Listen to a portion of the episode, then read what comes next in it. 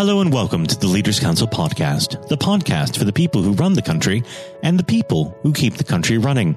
You join us on yet another chilly day here in the capital. I'm Matthew O'Neill, and today, as always, we ensure that we have a variety of distinct perspectives on leadership. First, we're joined by Ian Bennett, head teacher of Downshall Primary School. Ian, hello. Hello. Thank you for coming on the program today. Uh, we might as well dive straight in. What does the word leader mean to you? To me, a, a, leader is uh, somebody. It's it's a paradigm, really, rather than a position. It's a way of thinking about um, about uh, concepts and things that come in life, and it's an attitude to things. It's about sharing your vision, about being positive about things in the future. So I think it's very much about driving things forward. And how would you describe your personal leadership style? Well, I think you need a variety of styles in modern leadership. I think it depends, rather than having one style, I think you need to have a, a variety of styles that perhaps deal with different approaches and have that flexibility because most large companies now, and uh, certainly in schools, the demands and the change uh, are very complex and constantly uh, new challenges are facing. So I think depending on what you're dealing with and how you're approaching things, you need to have a different approach and flexibility. So long as people, I think, see that there's a fairness, that there's a conviction to what you're doing, and that there is a clarity of vision think they will understand that you'll need to approach and your style will need to perhaps be flexible. Let's go back to the very beginning of your career when you were first starting out your working life. Were there any particular individuals who shaped the way that you lead today? Well, that's a, a very good question. I'm sure there were a number. Um, I, I would say that for me, it was the people who um, really wanted to make a difference. So obviously, as a as a young child, I was inspired by. I was growing up in when I was in the nineties, perhaps a bit older, not as a young child, but sort of saw great people like Nelson Mandela, great world leaders. Um, even whether you agreed with her politics or not, I grew up in uh, Margaret Thatcher's time, and of course, people have uh, different views about her policies. But I, I was inspired by leaders who could um, really uh, eloquently share their vision, and that was what their leadership it was about. For me, that kind of shining a light on where there's darkness, where there's somebody is able to come forward and really articulate logically and clearly what their values and vision are. So, of course, communication is key to leadership. Absolutely. Um, to take people with you is the most important thing. And I think that's quite a challenge uh, today when there's we find in a lot of companies, and I think it's one thing that's never taken off in schools, and I think it's a big advantage, is when leaders have not perhaps come through the particular workplace. If I give you uh, an example of what I mean, in um, w- when I'm communicating with my teachers and staff and team, they know that I've been in a classroom, I've worked in the similar positions, been there and done that. I think when it's harder to communicate uh, and share your vision is perhaps when you haven't been through those similar processes or you're not really clear on what you are trying to change and achieve, but it's just you're a manager per se. So yes, I think communication is absolutely key. And I think people have to know that you know that what you're talking about, you've been through and believe in quite sincerely. Now, of course, as the headmaster of a school, you don't only deal with one group of stakeholders, you deal with uh, really two or three uh, the staff, the pupils, and the uh, and the parents. Um, now, are there different leadership strategies that you need to employ with each one of these groups? Um, I think yes, there are, there there obviously are, or there are different approaches. I don't know that there are leadership strategies that are different. I would come back to the, the, point I was making earlier. I think the strategy about trying to take people with you and to be clear about what you're trying to achieve, but uh, and also to being open and people know that you're listening. That that those that kind of strategy I think goes well with all of those stakeholders, but perhaps in different degrees uh, to who you are working with. And I would say our stakeholders are even wider now. I think we're very much schools have become hubs of the community, particularly at the moment when there are cutbacks in uh, local authority um, finances and resources. Uh, the school very much has to often be right at the centre of the community, working with social workers, the police, um, health workers. Uh, you know, the school can actually very often be right at the centre. And so sometimes you are a leader with regards to taking things forward, but sometimes you very much have to be a listener mm-hmm. as well. Um, and that people need to know that you're prepared to do that. What's your advice for the young people that you uh, look after uh, for looking after future career opportunities? I think it's very important, and this is why I think I love my role and what's wonderful about schools is I think it's very important that children get a sense of who they are and what their unique passions are and what drives them from an early age. Um, I'm not sure that we're there yet in our educational system of really seeing this as um, paramount. Um, and I think we need to keep coming back to that because as we reach a century where we don't even know the jobs that children are going to be doing when they've left school now. I mean, look how fast technology is changing. The jobs that our children will be doing when they've left school, certainly our primary children by the time they're in their 20s, haven't probably even been invented yet or thought of yet. So the advice is to really know yourself to know what your passions are, to know perhaps we try and teach here very clearly what character strengths are your are your strengths, but also those that you find more challenging and how to work on those. So I think my advice to them is to know themselves first and then think about where they want to go forward in their career. It's ever more important. Now, of course, leadership comes in all different forms, uh, and there are many different people to look to for examples of it. But I'm going to nail you down to just one. If I was to ask you to objectively identify the greatest leader, living or dead, who would that be? I know it's a tricky one. It is a tricky one. Um, I suppose I'm going to go for a strange one, and I'm going to go for someone like the Dalai Lama. Mm-hmm, mm-hmm. And the reason I say that is I think in this world that we live in now, where there is so much tension and so much strife, we need people that can bring harmony. And also people who know what dialogue is. Uh, I, you know, grew up in an age where very often a, it was people wouldn't talk to each other or they would start conversations with red lines.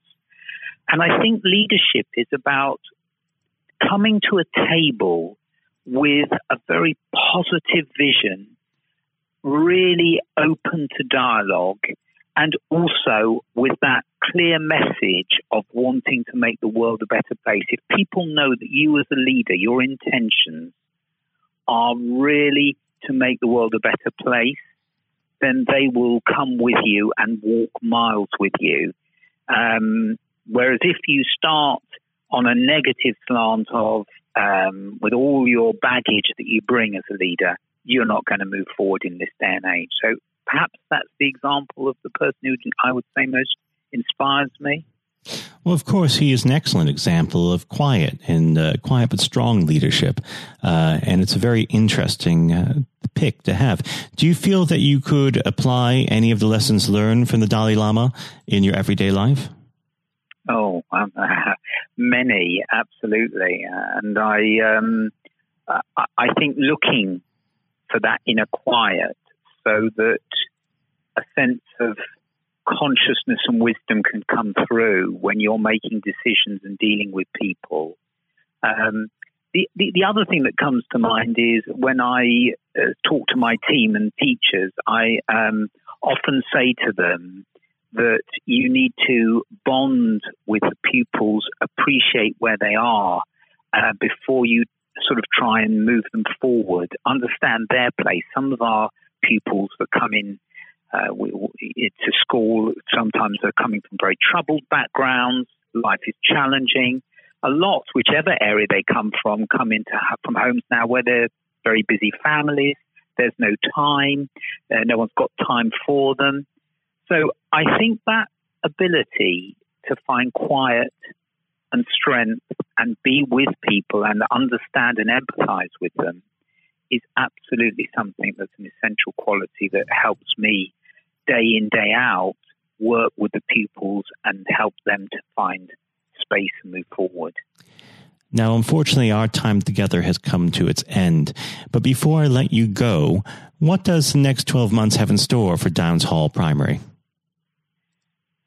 Well, uh, the, the with education, there is always constant change. Um, so we, at the moment, that recently in, in, education in this country, the new framework has asked schools to look at their curriculum and really look if it's meeting the needs of their pupils. Um, so we'll be looking at and reevaluating, making sure that that curriculum works really well for our pupils.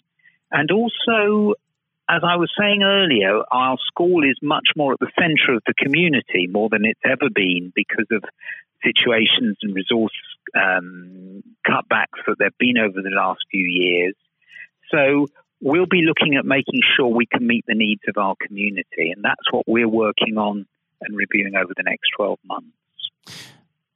Well, Ian, it's been an absolute pleasure uh, discussing leadership with you today, and I very much hope uh, that we can discuss it again at some point in the near future. Ian, thank you.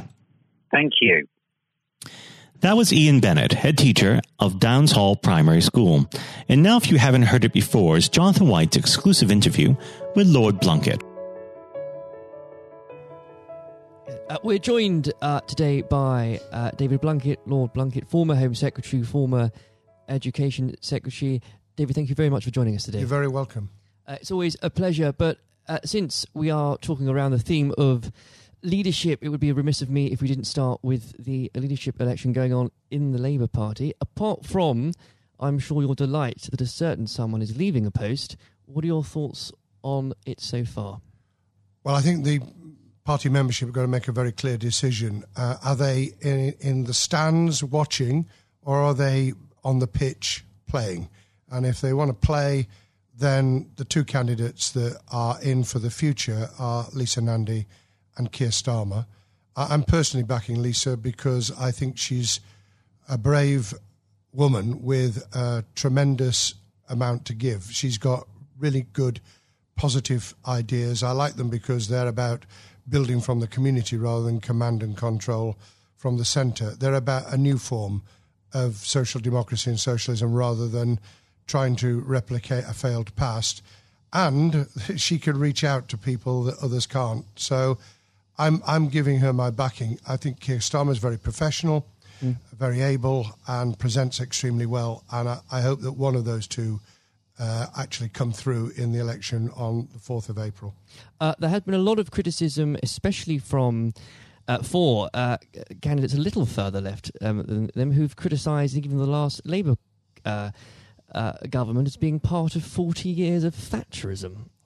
Yes, I think it's really unfortunate uh, particularly when new MPs come in having seen large swathes of their colleagues lose their seat, uh, to roll up the 13 years of Labour government with everything that I'm so proud of. I mean, I, we, we were not neoliberals or anything like it. We were able, in the first 10 years, certainly, uh, which I played a part in, to be able to turn the economy around, to invest in health and education, to be able to transform people's aspirations and their hopes for the, the future. And that included uh, ensuring people got the minimum wage, which we never had before. Sure Start to nurture youngsters from the most moment they were born, transformation in the quality of education. And all these things actually add up to helping people to improve and change their lives for the better. And anyone who thinks that's not good and that isn't a government to be proud of needs to answer the question what shibboleth is it that you would want that would actually have done more to change those lives? I can think of two or three myself in terms mm. of uh, dramatically taking on uh, inequality, although half a million children were taken out of poverty in those years. I can think of being even tougher on crime, even though I was dubbed as one of the tougher Home Secretaries, because the people that I cared about most were, on the whole, not exclusively, but mainly the victims of crime. I can think about taking on the very, very rapidly growing transnational power of the big tech, tech companies, which we still need to work through in terms of how we do that from a, a single nation just off the coast of Europe, and how we work internationally without getting caught up in wars we don't want to be involved in. But how, how are we international in a way that ensures that we play our part in making a better life for humanity as a whole rather than disengaging and becoming alien from the rest of the world? Th- those are big questions for the social democratic left, particularly with artificial intelligence and robotics changing the world of work forever, I think, in the next 20 years. Uh, an aging population. Labour got 18% of the over 65 vote in the general election. Just 18%. It's staggeringly. It's extraordinary. Staggeringly bad. Um, and, and climate think... change, which we all know is going to be either a big gain or a terrific political trauma. We've got to take people with us. No matter uh, which political party it is, the changes that will occur in this decade, especially, will determine their future ideologies, certainly. And spe- speaking of your time uh, as Home Secretary in government, um, you worked with so many different individuals of all political stripes and none at all. Is there someone, and on the theme of leadership, that stands out to you that embodies some of those qualities you described earlier? Yes, I mean, I, it's on the theme of bottom up, it was some of the most inspiring uh, head teachers and classroom teachers who, in really, really difficult circumstances, were actually transforming the life chances of children by inspiring those children to want to learn, to, if you like, lighting a candle inside them, uh, giving them a, a, a window on the world, which created an inquiring mind and an understanding that the world was their oyster, that they could do things with support. My, my philosophy has always been mutuality and reciprocity. We, we need mutuality to support each other. We need reciprocity in terms of understanding that we don't just take, we, we give a lot as well. And I suppose that really comes down to uh, if you're prepared to do something for yourself, we're prepared to do something to help you. And that's fundamentally in education, but it is in all sorts of walks of life as well. So you can have innovation, you can have entrepreneurship and creativity in, in business, you can have the way in which people turn things around for themselves. Small businesses have done that. The contribution to uh, new ways of doing things, of thinking differently about our economy. Th- those are all grit to the mill. Those are the things we need to do. And we can do them together. It's not that you're on the side of the devil if you're an entrepreneur or you're on the side of the angels if you work in public services. We, we are mm. dependent on each other. Uh, you can't have one without the other. Yes. Um, and I think to coin a term, uh, uh, extraordinary, ordinary people, and especially when it comes to, given your answer, David, to uh, teachers, to carers, people that honestly don't get the recognition they deserve on a day to day basis. And without them, half of society wouldn't function. Co- completely. I, I, call it civil society, which functions even when government isn't functioning. It's what it's the glue that holds things together. It's people working and living and having their being together and recognizing that they are dependent on each other. I, I've obviously met incredibly inspiring leaders in a different vein. I was very fortunate to have met Nelson Mandela three times. Uh, I met Bill Clinton a number of times, both of whom in very, very different ways were inspiring leaders. I've met people in leadership positions who couldn't take a decision to save their lives. Uh, Tony Blair famously said in the, his conference speech the year before he stood down as Prime Minister, and I, I knew exactly what he meant. He said, The worst ministers are those who won't take decisions, and anyone in a leadership role needs to A, know why they're there, what they intend to do with the uh, authority mm. that goes with being a leader and a manager, and then how to draw people in as a team to be able to implement it so that it's a team approach. It's not someone out on a white charger, it's someone who can mobilize, motivate, provide incentives for people to feel that they're part of the solution as well. Uh, and I think whether it's politics, whether it's business, whether it's sport, it's exactly those qualities that you need to succeed in any of them. Yes, it is. And if people recognize that, and they have a clear idea themselves. They, they have and build, because you can build leadership qualities. They know how to manage their own time and their own emotions because we all, from time to time, feel like really losing our temper. And I don't pretend for a minute over the years that, that, I haven't.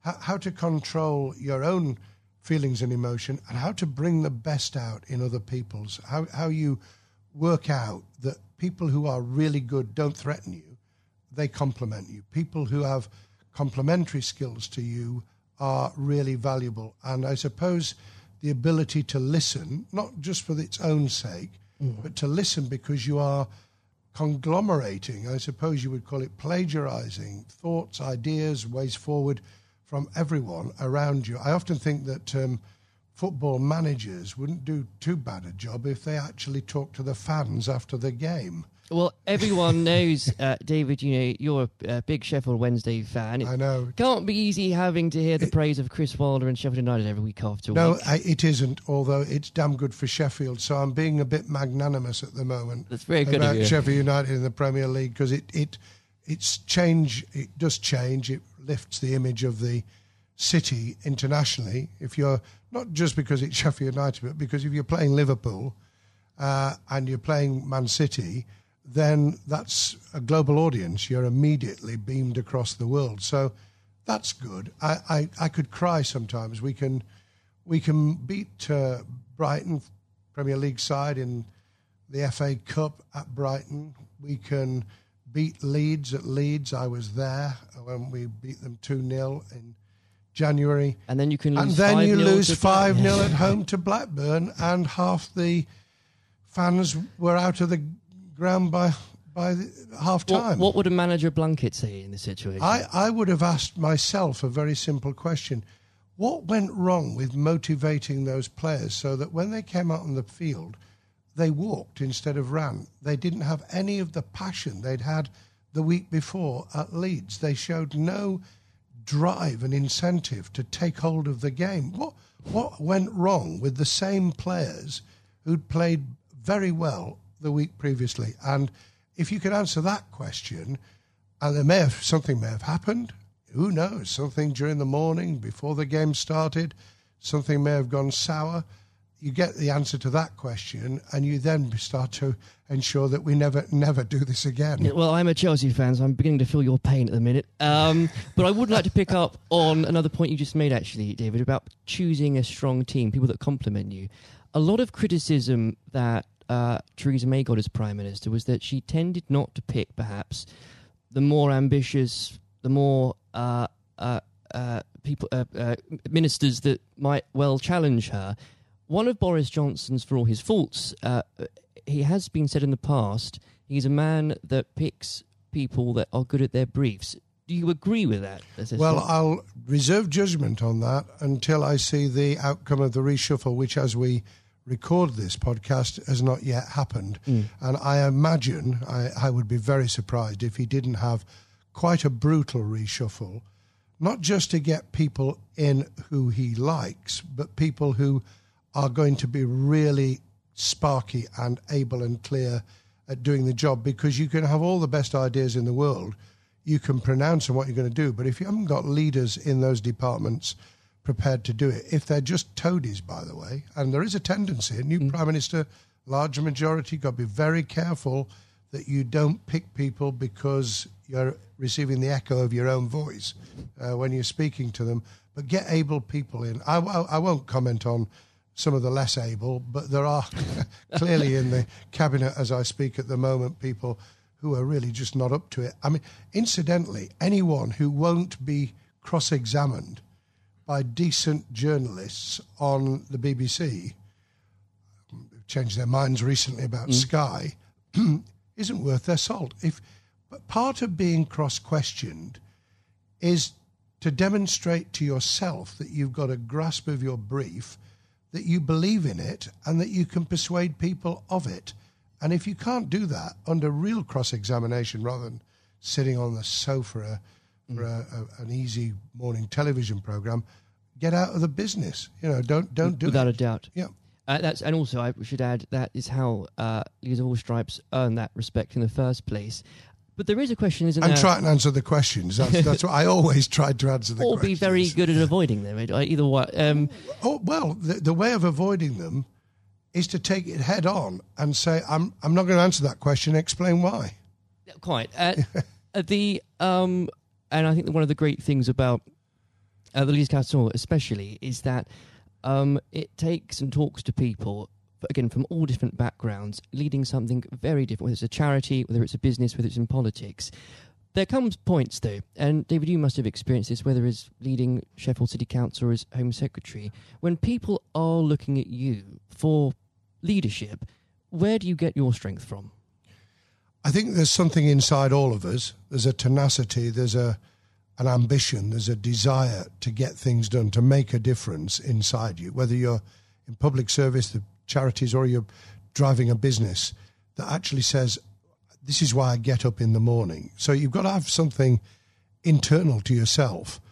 The the second is the satisfaction you get back because you do from seeing things change for the better. You you can take pride without being egotistical. There's nothing wrong with being proud of what you do and to want to do it even better. And that's why you need both sharp minds around you. In my case, it was special advisors as, as well as ministers. I pretty well picked my ministers. Sometimes Tony asked me to take people who I was a little bit iffy about, and we had to meld people into the team. I was able to pick all my own special advisors, and that really did make a difference. Mm. But in, in the end, you've got to like what you're doing. I mean, the, the, the people who are un, unhappy in their skin, they, they, it's very difficult to perform if you're in the wrong business or in the wrong department of a business or if you're really hating teaching or in politics, you, you're just in the wrong department. I was very lucky because education and employment were my first loves in terms of what I wanted to do, and I got the job for four years. I'd then come to the conclusion that there were really big challenges for us. It turned out even bigger than I expected with the attack on the World Trade Center hmm. three months after I became Home Secretary. But the big challenges of security, of reducing crime, of dealing with the development of positive citizenship, which also had a read over in terms of immigration, the kind of things that change people's lives either for the better or the worse. And you don't get everything right. That's the other thing you've got to recognize, which is why being part of a broader team, being able to take criticism but not always accept it, so, because otherwise you blow with the wind. That that that's the the measure. And I think if we can share those traits, those experiences, those different elements through the leadership council, if we can get people from very very different leadership managerial roles and delivery roles to actually be able to share that experience, everyone will gain something from it because that dialogue will inform it will avoid people reinventing the wheel. It will take people a lot further than the, the niche, for good or ill, the niche that they're in at the moment. Um, David, the very uh, in a couple of minutes we have left, um, I will be mean and put you on the spot and ask you for predictions, perhaps in three things. What will happen in the Labour leadership contest? How will the next few months go for the government after Brexit? Uh, well, after we leave the European Union on the 31st of January, and where will Sheffield Wednesday finish in the league? Lord above, I'm not. I'm not sure which is the most difficult of those questions. I, have already in, indicated where my support is for the the Labour leadership. If we take it at the end of January 2020, Keir Starmer has clearly got a got off to a very very um, strong start. I think, however, it will be very much down to who can reach those parts of the Labour Party membership that came in on the back of Jeremy Corbyn's election in 2015 to that post, who can be persuaded that what they want to see and the change, the big changes they'd like to enact can only be brought about in any form if we win and we win back the people, the tragic loss of people on our side uh, mm. in December 2019, and, and that that's got to be Lisa Nandy or, or Keir.